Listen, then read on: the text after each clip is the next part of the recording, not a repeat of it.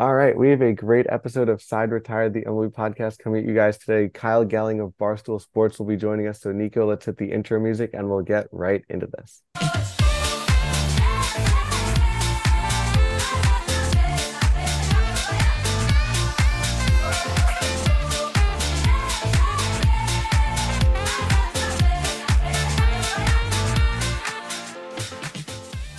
Hello and welcome to this edition of Side Retired, the MLB podcast. It's Dylan Campione and Nico Fernandez, as always. And before we introduce our guests, Nico, how you doing? Good, bro. I mean, I've spent like the last week just watching the Phillies beat every single team by 15 runs or more. So I just trying to figure out if a team beats them. So my prediction's looking good right now. So we're, we're feeling really, good.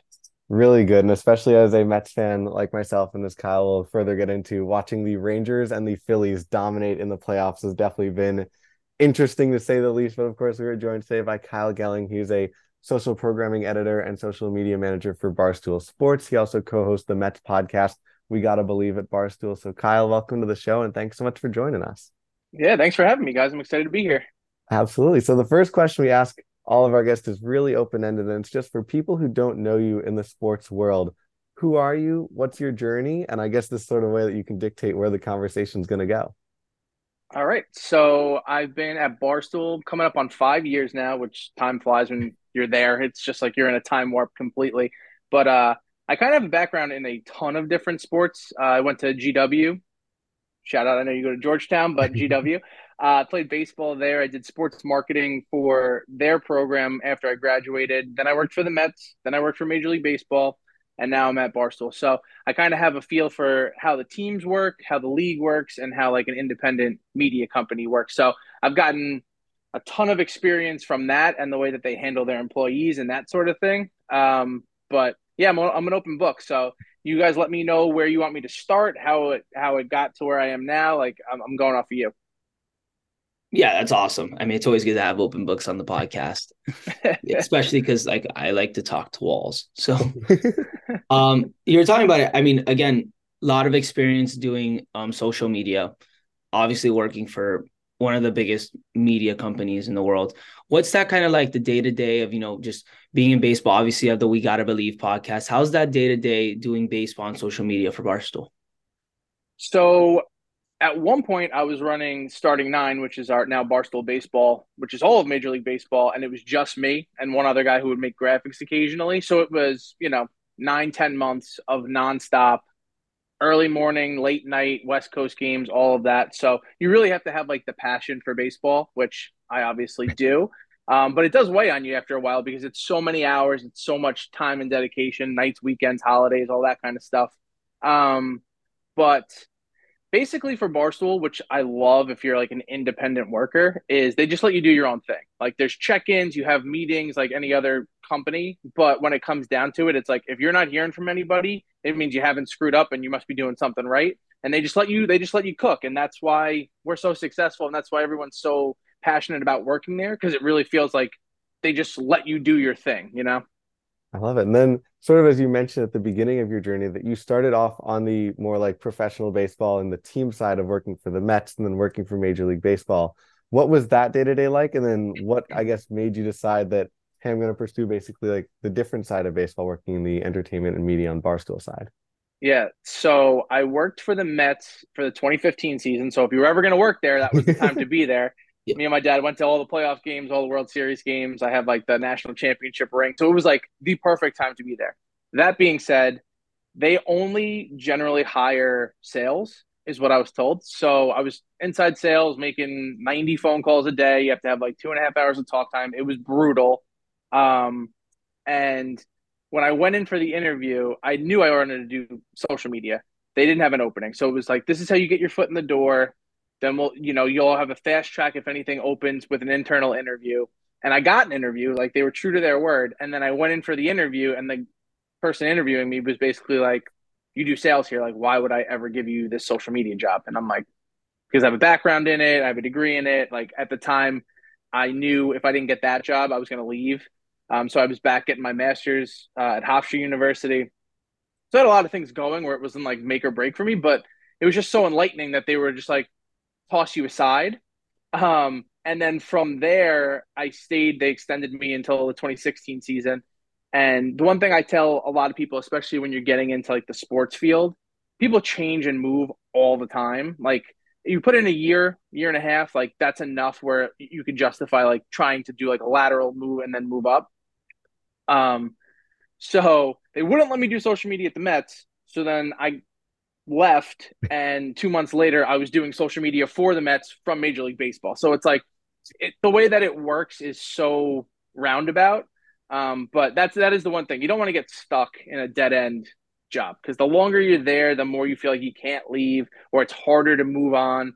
Um, so if it's something that you give it a true shot and it's just not for you, don't don't feel like you can't pull a plug, especially when you're young because you guys are young. Like that's the time to do it. Absolutely, it's great to hear from you. And um, one of the things is obviously you said it a little bit Barstool, very different type of company, especially when comparing it to like Mets baseball and the MLB. How's that day to day life, the day in the life of me making content? Obviously, again, the podcast. How's that part of your life? Uh, you know, so many people wear so many different hats at Barstool. So it's like the Mets, the Mets podcast is like a very small section of my day. Like I wouldn't even say any part of my salary is dedicated to that. Like that's just a labor of love. Like I'm watching the games anyway. Phil, same thing, who's our other co-host, and Clem and K- KFC are obviously content people first and foremost. So like they have a million other things that they're working on. So it's very much like pick it up, put it down.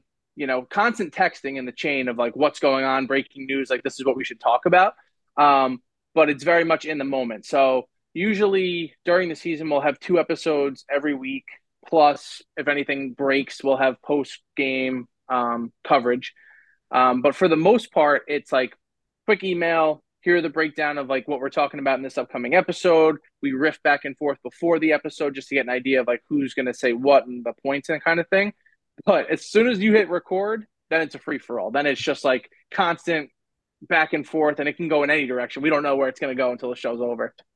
I love it. And that's especially you just got four big Mets fans in a room together, put them in a right. Zoom after a either miserable loss or something crazy happens because I think the rule with the Mets is that it can't go a week without something crazy happening for us. But uh, definitely a fun experience to be doing that on the daily or at least a lot of Mets talk, whether it's on the podcast daily or texting about the Mets. I'm sure you guys go back and forth on the daily. Oh yeah, and then I have like the we do the social media like game recaps, and Phil's doing Farmer Phil now for the for the minor league players because the team sucked at the end of the season, so there's nothing we could do or talk about. So we had to like pivot there but it's just constantly evolving, which I love.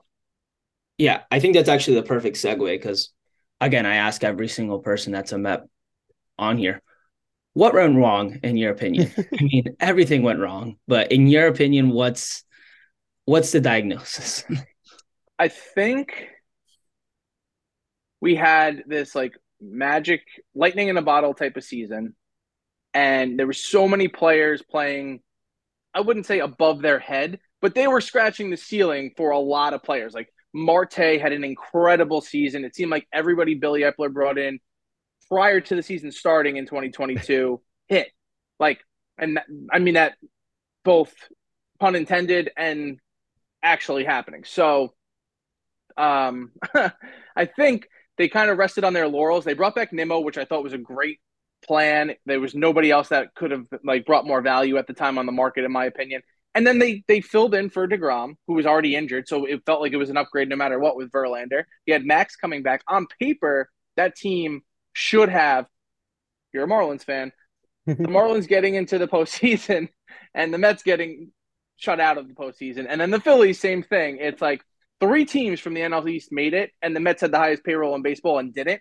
Something went catastrophically wrong. Um, DH and I'm going to point it to injuries and Max underperforming. Those three things completely sank yeah. season. Absolutely. And I think there's there's a very difference of whether it's yourself or other people at Barstool that when you're diagnosing the Mets problem, there's some very rational and very solid takes like you just gave where you laid out a very decent plan as to what went wrong. And then there's I'll call it other Barstool personalities that will blame everything from being cursed to burial grounds underneath Citi Field to stuff like that. Yeah. So kind of tying the Mets as well as the Barstool culture together. What is that like knowing that Barstool has a lot of Mets fans there, whether it's the We Gotta Believe guys, whether it's Clemmer or Frank the Tank or anyone else like that, that you're basically around Mets fans 24 7, which can be a blessing as well as a very dark, dark place. Yep, misery loves company. So there's never any shortage of uh, what to talk about, especially during the season.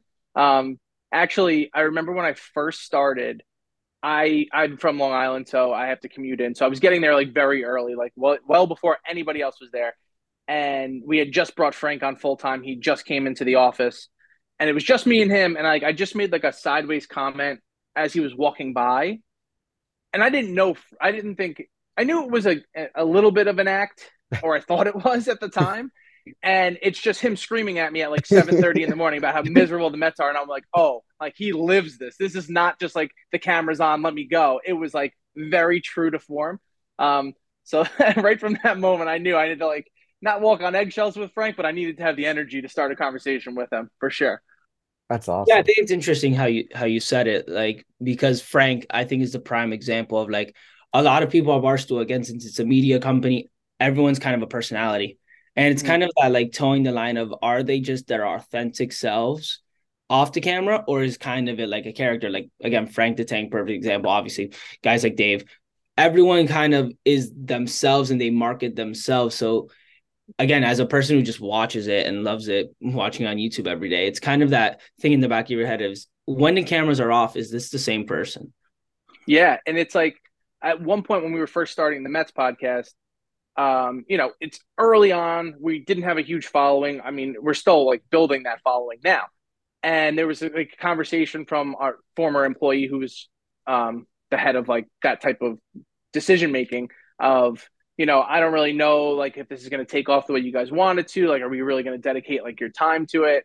And it was Kevin who was just like, I'm, I'm going to be straight with you. I'm going to be talking about the Mets regardless. so you might as well just turn the camera on. Like that that was kind of like he's like we sit there and talk about them for an hour as it is. Like just turn the camera on and at least we can make it into a show cuz regardless of if you're paying me or not, we're going to be talking about the Mets. So it's it's um very passionate about and it's at this point it's so many different things, right? Like we have like chicks in the office, we have Plan Bri, we have uh, Spit and Chick. It's like there's so many different avenues and so many like crossovers where like I'm a huge movie guy, like, and this is aside from Barstool. Like, I have like a movie account that I just run on my own because I enjoy it, and then you have Clemmer who's doing his movie thing, the Lights Camera Pod guys, obviously, and now they're branching out for TV shows and that sort of stuff. So it it hits every single aspect of fandom, and that's what I love about it because it's always something new. And that was sort of a follow up question that I had about that whole subject. Is sort of how does it get determined who does what, what goes out when? Is it sort of as you mentioned? Everyone kind of has their free for all of doing whatever they want to do it. Is it really just like on a given day, everyone could produce one piece of content if they wanted to? Yeah. Or is it like, how does that work out? Yeah. Um, it's a little bit different probably now than when I first started because I was in HQ too. Like, like I said, I'm from New York. So until they came here, this was never even on my radar. Um, and when I got there, there was like maybe 100 people. Um, where now we have, I don't know, something like 300, whatever it is at this point. Um, so that's how I got onto the podcast in the first place. I heard that they had done one episode and I just walked I was on the business floor on the second floor in the old office. I walked up to the third floor and I just found Kevin. I said, uh, "Do you guys need help?" And he said, "Yeah, sure." Next thing I know, his brother, BC, super producer, uh, was like, "Oh, I'll show you how to edit the audio. I'll show you how to I already knew how to edit the video from MLB." Um, so I was doing social clips for them and then there was one day where Kevin couldn't make it, and he was like, "Can you fill in for me?" And then from that point forward, it was just like, "Yeah, you're on the show now." so, no other media company in the world runs that way, and that's why it's so great. And for people who like, it was so interesting when I worked for MLB. I was there for three seasons. Not the greatest experience. They kind of like, it was a long runway to get to a position where it felt like you had benefits and you had like a livable wage and like that kind of stuff. And it was just nonstop. Like, well, if this is on your resume, you're very valuable to anybody else, so you can go get a job anywhere. Not necessarily the case. Like, it's old, it's considered older media where it was a struggle when I left, and I just straight up quit because I couldn't do it anymore. And they said, "Well, where are you going to go?" And I said, "Anywhere but here," like literally. and uh, I hadn't, I, I'd already had my interviews with Barstool, but I did not have the job secured whatsoever.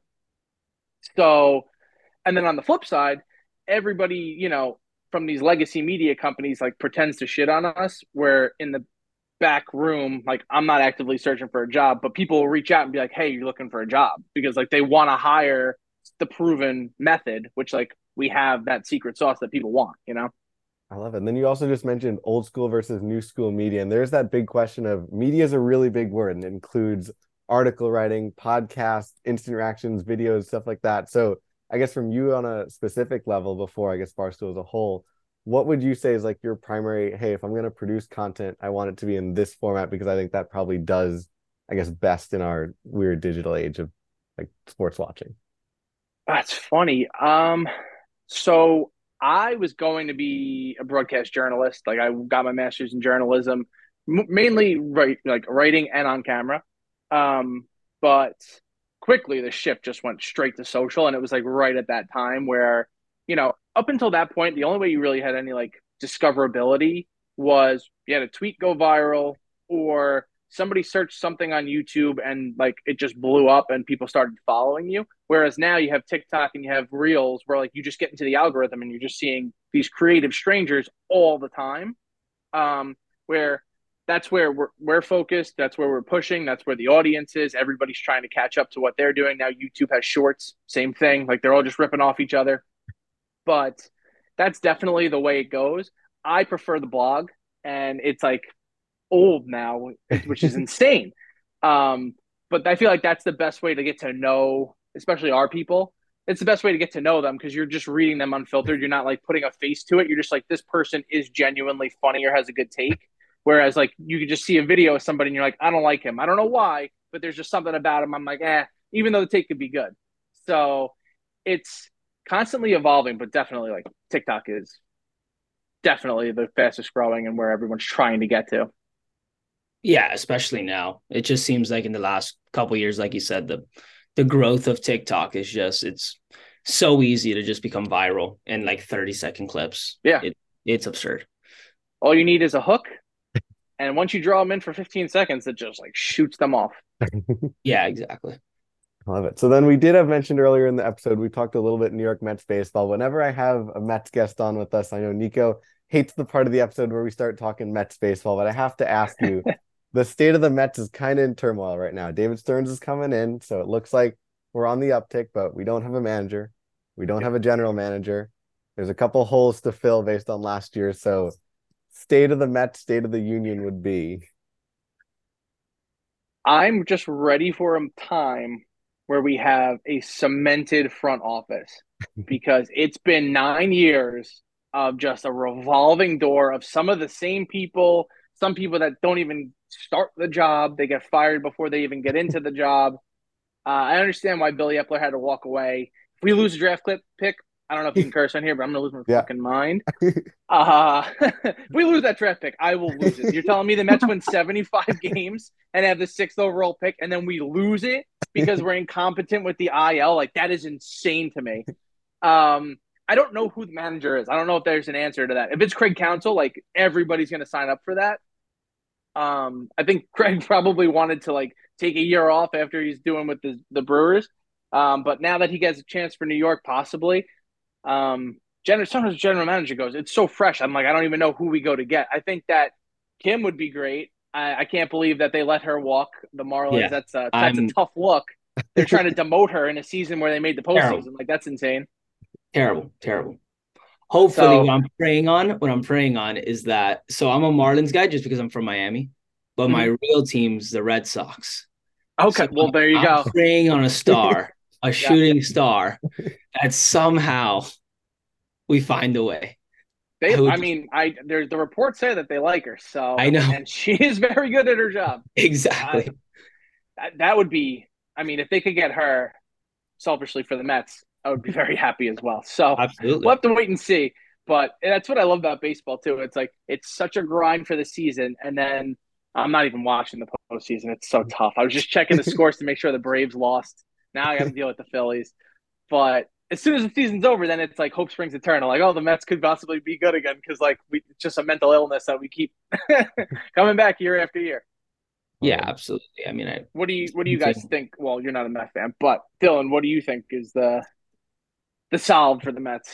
I, it's a. I think you hit the nail on the head with the sort of we need. I think it was the weird. There's been like six managers in the last six years or something like that. We've had nine GMs in the last seven years, if you include that like triumvirate of Ricciardi, Minaya, and Ricco as three GMs versus one. But manager is interesting because I don't know if Craig Counsell wants to come slash is gonna come, right. and then we've literally it's been what two weeks and we haven't heard a single candidate, which is a little little weird.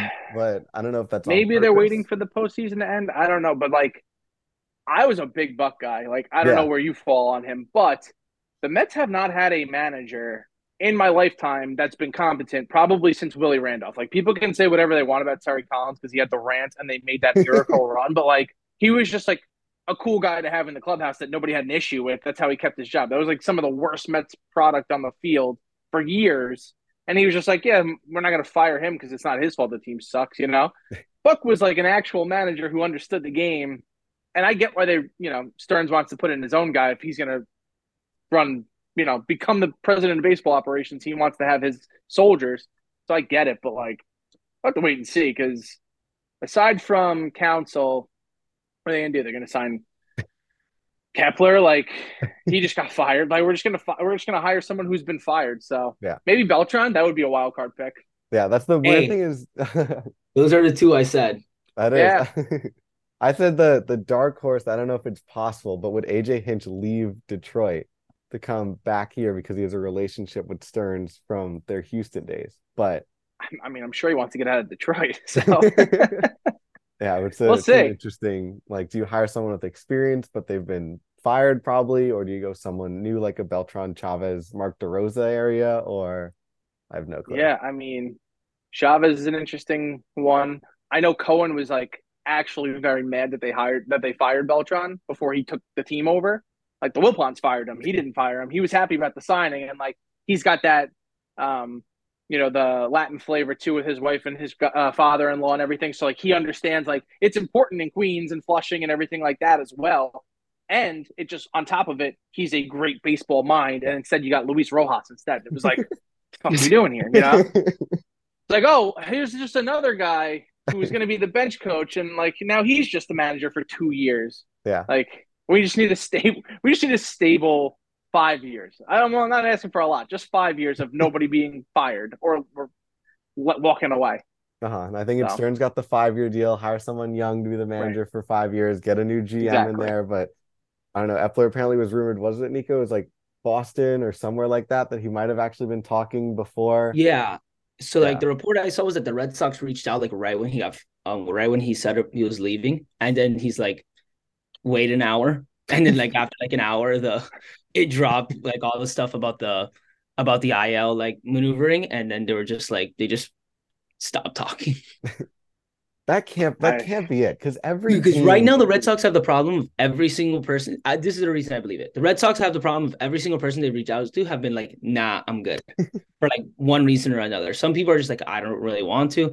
Other people, it's the ownership. Other people, it's that they would want to bring in a new head coach, and they're not leaving moving from Alex Cora. So it's just like the first like five people we've reached out to all have been like thanks but no thanks. so I honestly believe it from the simple thing of hey, it's another candidate that maybe could be interested. yeah. And I, I don't know if Eppler gets another job uh-huh. in, the, no. in the, the immediate future. Like yeah. who's to say he doesn't get suspended for whatever this ends up being? That's the weird I thing of what could it like every like not to say every team IL manipulates, but I feel like every team utilizes the Phantom IL. So unless it's just let's pick on and, the Mets. And it's also like, what advantage did we get from it? That we had we had Vogelbach and we had we had we had uh Locastro with his finger. People were saying maybe yeah. that's what it is. It's like we're gonna get sanctioned for a quadruple A guy. Like, are you kidding me? So I don't know. Yeah, that's the thing. It's always like, something Mets. I think he's a scapegoat because I I think AJ Pierzynski, like on his podcast, he once talked about he was like, Yeah, I went into the office one day and they asked me, Hey, what hurts? oh, I don't know, you yeah. know, my, my hamstring's a little tight. Okay. There could be like out um hamstring strain. I yeah. He's like, What? Something that they can't point to like on a medical record of like this is torn or anything. It's like, oh yeah. The, oh, the other one was uh what's his name couldn't see or whatever. He had fan Oh, with his eyes. Nito, Then you had Nito had whatever was going on with that. He's got dry eyes. Yeah. Like, what do we do? Like, they really pushed the envelope with that. So, like, maybe they did catch him. Yeah, dry eyes is kind of uh, not, not the best one. it's allergy season. He had the sniffles. Like, what are we doing? Uh, it's always always something fun in Metsland, and of course the offseason will bring rumors of Ohtani and Yamamoto and everything in between. But sure to definitely take a listen to We Gotta Believe and figure out what you guys are thinking about all the tumultuous stuff that'll happen this offseason upcoming. But we have three fun rapid fire questions to throw at you in the name of side retired, get three outs, and you're all good with us if you're ready for them. All right. Is Your- this trivia? No, it's just like a Okay. general question type thing, but All they usually produce some fun answers out of you. So the first one is your favorite and then your most heartbreaking New York Mets memory. Oh, God. Um, There's a lot for that second one. Yes. Favorite was probably, well, definitely the just the run in 2015. That I can't even like pick a moment. Probably like just seeing Daniel Murphy tee off every single night for like seven night each night straight, whatever that was. And uh, Yoenis Cespedes, like frenzy of we didn't sign him, then we signed him, and you almost got rid of Flores and Gomez and all that. Definitely my favorite. My most heartbreaking is that I was at the decisive game in 2006 where Beltran struck out looking with the bases loaded. So that was the Endy catch. So it was the highest of highs and then the absolute lowest of lows. You've never heard a stadium be so loud and then so pin drop silent within a five second span in your entire life. It was, I, you it's always like a where were you moment type of deal. And that was, that was bad. Yeah. Yeah. we- We've had Yeah. a lot over the years between the wild card last year to Matt Harvey in the ninth inning to Yep. Conor Gillaspie somehow being still ingrained in my brain forever. But yeah, that's, it's not fun, but No, it's still no, it's fun. not. Yes. Second question we got for you. This is my favorite one. Uh, we touched on it a little bit that you played at GW. What's your walk up song? Oh, it depends on the year. So Let's say right now. You got you know walk up song right now. Oh, right now? Oh, that's tough. uh damn, now you really put me on the spot. That's an on the spot one. oh, I couldn't even tell you right now. There's just not If listening to music. I'm like, If it makes you feel better, people are either right off the bat they know it and they just Yeah. spit it out, or it's like this. So I'll say don't feel I'll like say- it's like ah. when I was in college, I had Can't Tell Me Nothing, Kanye oh West. my god! with that drop from that. Everything I picked was movie related, so like that Stick was with the hangover. and then I had uh I had a funny one which was Tumble For You by Boy George from Hap, uh, Billy Madison, where he's walking up and down the stairs with those trumpets. I got a lot of compliments on that walking up to the plate. Uh, Oh, I love You're I'm gonna go with one of those. yeah, love it. Awesome. Of course, trumpets. Hey, kind of came back 10 years later. Look at Mm, us talking mhm. Edwin Diaz style. Those will be Very back true. next year. That'll be fun when that returns Yes. But the third question we have for you, sort of in appreciation for you hopping on the podcast with us today, we let you kind of dictate the future of the show and you get to nominate someone else from your journey, whether it's Barstool or someone else that you think could be a cool next guy to have on the podcast. Ooh. Okay. I'm gonna I'm gonna nominate Meek Phil and I'm gonna tell him to come on and do it because he literally got the job at Barstool just by being on the internet 24 7. Like it was just constantly people sending his tweets in the chat of like, oh, this is funny. Oh, this is an interesting stat. Like if there's ever like a res we do not take resumes at Barstool. It is like unless you're doing something technical or in sales, like it is very much you have to prove your way in. So there's like a process where now not to make the show run longer, but it used to be that like for me, I had to like just run a fake account for like a month and for them to check all my tweets to see like what I was covering, how I was doing like the, the copy and all that kind of stuff. His resume was just that he tweets 24 7, every single sport, whatever's going on at all times. And they were like, you're just hired. Like you don't need, there's no trial period. Like you're just hired. I love so it. 'cause definitely he's got an interesting awesome. story, I'm sure. Absolutely. Yeah. 'Cause I know in our in our little side retired chat, we definitely have sent our fair share of Meekville chats and everything Yes. like that. But if you also want to shout out your social medias or anything else that our audience can catch you on if they don't follow you just yet. Yeah, uh, at Kyle Gelling on Twitter. So just strictly Mets. And if you're into movie stuff, it's uh, Mr. Movie Must Knows on TikTok and Instagram. I love it. So for Dylan, Nico, and Kyle, we really appreciate you hopping on the podcast with us today. And until the next time, guys, the side is retired.